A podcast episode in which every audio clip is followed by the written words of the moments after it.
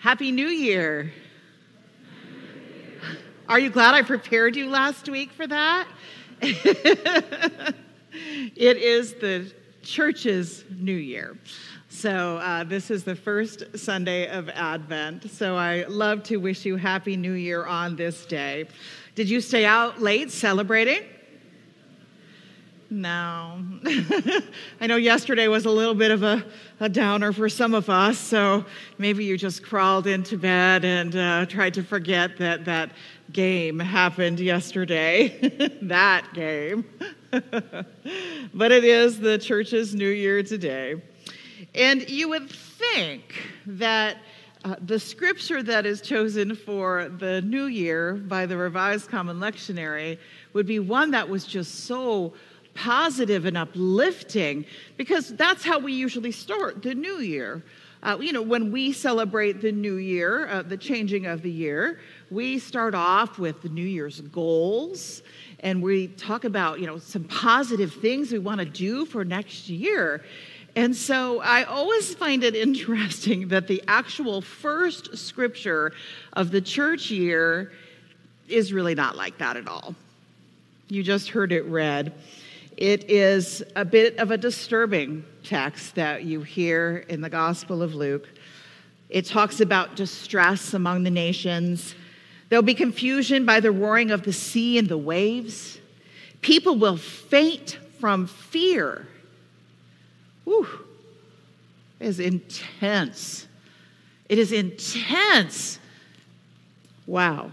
That's how we start off the church new year. So let's take a look, shall we, at this scripture together.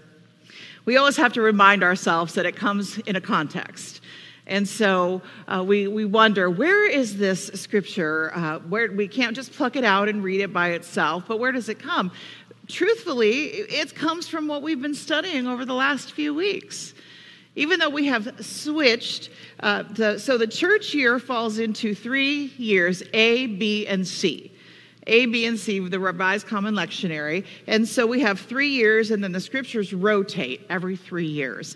So we have now entered year C as of this morning. And last week we were finishing up year B, if you were wondering. so now you know that. But uh, it's interesting how the gospel shifts. So we were focusing on Mark, and now we just switch over to Luke. But the story still continues. And so you will remember over the last few weeks Jesus talking about the widow's offering. Do we remember that? Where the uh, woman, and Luke it says, he looked up and he saw rich people putting their gifts into the treasury. He also saw a poor widow put in two small copper coins. And he said, Truly I tell you, the poor widow has put in more than all of the others because she gave all that she had. Wow. So that's part of what happened before, remember? And then Jesus talks about the destruction of the temple. They go outside the temple, and the disciples look around. And in Mark, they talk about, wow, these stones are so huge. This building is so, it's so amazing. And then Jesus prophesies. He talks about the fall of the temple. And they ask him, remember, when is it going to happen? They wanted to be in on what was happening next. And then Jesus goes on to talk about signs and persecutions and what will happen at the end of days. And so, this text that we read this morning is just basically a continuation of Jesus teaching outside of the temple. We haven't even really changed locations in regards to where the scripture was and where it was happening. When you see Jerusalem surrounded by armies, then know that its desolation has come near, says the text. It's the destruction of Jerusalem being foretold. And so this scripture falls into that section Jesus' teachings. I wonder if it were written today, what might it say? If we were listening for today, what would that be like? Might it say something like images of poverty are all over the world, and it would show pictures that would absolutely break our hearts? And they do. Would it talk about racism and hatred that pops up in places we would never expect it to? Would it go on and on about what we see in the news and, and what we hear and the stories that just bring us to our knees? Sometimes with regret for our own, our own stories and what we have chosen, and sometimes oh, for the sadness of what we see around us. Hmm. In the text today, we hear about seas roaring and people fainting from fear. But we certainly can understand how it might feel to look at the news and to see these horrible situations and feel broken by it. But wait, the scripture doesn't always give us images of destruction.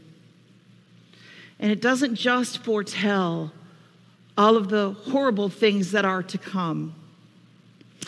This scripture also says something that is just uh, kind of popped in there, and we might miss it if we don't pay attention. And it says this it's a parable. Jesus says, Look at the fig tree and all of the trees. As soon as they sprout leaves, you can see for yourselves, and you know that summer is near. Ah, in the midst of all the chaos, all of the sadness, all of the brokenness in this world, something sprouts. something green pops out of all the death. We have this plant that grows up to the side of our house that we planted so many years ago. And, and, truth be told, we didn't buy it intentionally because of what it was. I just was at the nursery and thought it looked pretty. And I thought, oh, that would look good on the side of our house. I like that color of purple, I believe is what I said. And, um, and so we set up a little trellis on the side of our porch and we planted a clematis.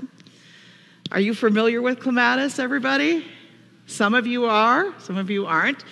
So, the first year that we had the clematis, uh, it grew up and it was so beautiful, and it, it the flowers were so beautiful and vibrant and purple. And then, as the fall came, the clematis started to die, and it withered into this really ugly brown, kind of dead-looking thing. And, but before we could get to it and kind of tear it out and clean out that flower bed, it snowed. Have you ever had that happen? Snowed. And then it was all covered up and messy. And you know what? We just never got around to messing with it. but the most amazing thing happened in the spring. One day I was rushing off to work and I walked outside on our front porch and I looked over, and do you know what? on that ugly, dead, brown, horrible looking plant that I kept on saying to myself, we've got to clean that off. That looks horrible. Guess what I saw? a beautiful, vibrant green bud popping out of the ugly, what I thought was dead wood. It came back to life. Yeah, actually, it was still living all the time. It was just hidden under all of the brokenness, all of the ugliness, all of that brown stuff that I kept on saying in my head, boy, I gotta clean that stuff up. But somehow never got around to it. Does any of this sound familiar to anybody? but wait says the scripture. Look at the fig tree. Look at the fig tree. And when you see the branches start to come, you know there's hope And even in Jeremiah, the scripture that was read earlier, we hear about that, that sprout that comes forth, that root that brings hope. You see, it is Advent. It's time to prepare. It's time to prepare to go home because there is still hope. And there is still hope found in home. What do you do to get ready for a trip? What do you do when you go for a trip? We just got back from a trip, our family, and I could tell you what we did to prepare. I made a list. And then I also did something that I suspect some of you do too. I made my list and then I started checking things off as I started doing them and packing them. But then if I packed anything extra or I did anything extra, what do you think I did? I added it to my list because I wanted to get credit for it. Does anybody else do that? yes, absolutely. Right? So, so we make a list. What else do we do to prepare ourselves for a trip? Let me hear. Laundry, absolutely. Yes. And back when you get home, laundry. Yes. What else? Clean house. Mm-hmm. You get maps, right? You map out your directions. The first service I heard people say that we have to get gas in your car. You have to buy your plane tickets. There's so many things we need to do when we plan our trips. And we're in that preparation time right now in Advent. We're getting ready. We're getting ready to go home. And we're preparing. And so we're decorating the church. Kurt Reichert and Steve Cotter helped us immensely with that, and Bill, thank you all.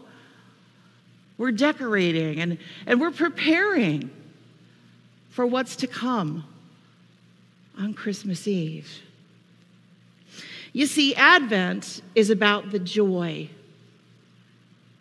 of longing for home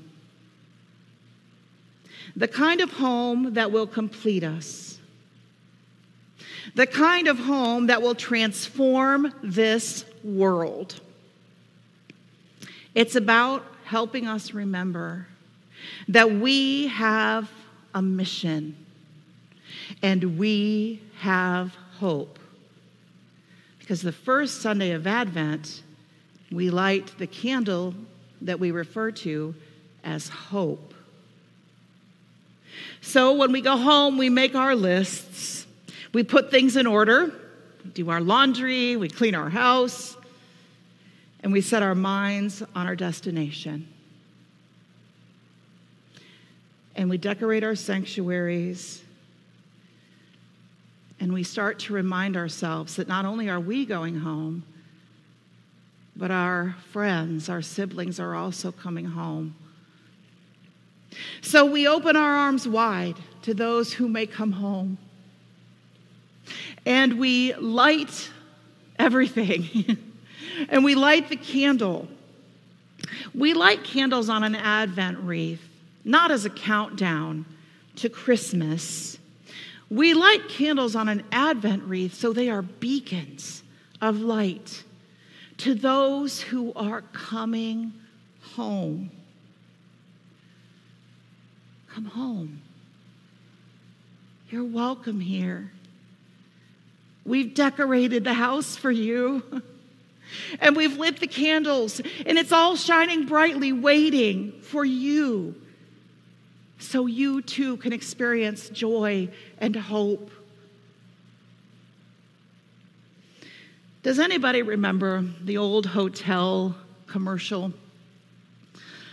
that they'll leave the light on for you. Everybody remember that? Sam Bodett. We'll leave the light on for you. Can I tell you, friends? I will always leave the light on for you. I will always do that. And we should always leave the light on for one another. This is the season of hope.